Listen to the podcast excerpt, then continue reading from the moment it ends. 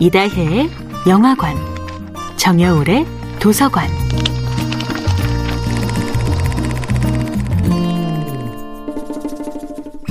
안녕하세요. 여러분과 아름답고 풍요로운 책 이야기를 나누고 있는 작가 정여울입니다.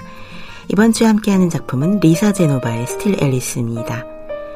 어떤 치료제나 수술도 불가능한 시간에는 기다림이야말로 뜻밖의 치유를 가져옵니다.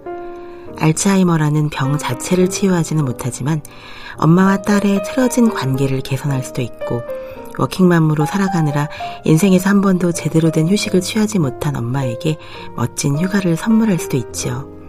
막내딸 리디아는 엄마 앨리스를 억지로 치료하려고 하지 않습니다. 가끔씩이라도 엄마가 괜찮아질 때를 조용히 기다리며 엄마를 가만히 보살펴줍니다. 막내딸 리디아의 기다림은 질병의 개선이 아니라 엄마와 조금이라도 더 행복한 시간을 보내는 것에 있습니다. 그녀의 기다림은 결코 수동적인 것이 아니지요. 리디아는 엄마에게 끊임없이 말을 걸고 그저 함께 있어줍니다. 이 고통스러운 기다림의 시간을 지금까지 한 번도 겪어본 적이 없는 행복의 시간으로 탈바꿈합니다. 앨리스는 딸의 얼굴을 알아볼 수 없는 순간에도 저 아름다운 여인이 자신에게 너무도 친절하고 따뜻하다는 것에 매번 감동합니다. 리디아는 자신을 알아보지 못하는 엄마에게 이렇게 말합니다. 엄마, 우리가 예전보다 더 가까워진 것 같아요.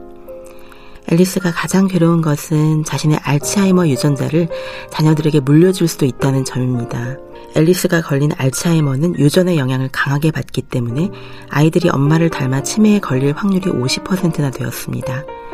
그녀의 아버지로부터 물려받은 알츠하이머 유전자를 증오한 것처럼 아이들도 자신을 미워하면 어쩌나 하는 걱정 때문에 잠을 이루지 못합니다. 하지만 막내딸 리디아는 개의치 않습니다. 엄마와 함께 할 수 있는 얼마 남지 않는 시간이 너무나 소중하다는 것을 알기 때문입니다. 앨리스는 앞으로 하고 싶은 일들을 정리해 봅니다. 큰딸 안나의 시험관 아기 시술이 성공한다면 안나의 아기를 꼭 안아보고 싶었습니다. 막내딸의 연극 무대를 꼭 보고 싶었습니다. 그리고 아들 톰이 사랑에 빠진 모습도 보고 싶었지요. 남편 존과 안식년을 한 번 더 보내고 싶었습니다. 앨리스는 방금 든 생각들에 깜짝 놀랍니다. 진정으로 하고 싶은 일들의 목록에 언어학이나 강의, 하버드와 관련된 건 하나도 없었던 것이지요. 평생 일이 중요하긴 했으나 가족이나 사랑만큼 중요하지는 않았습니다.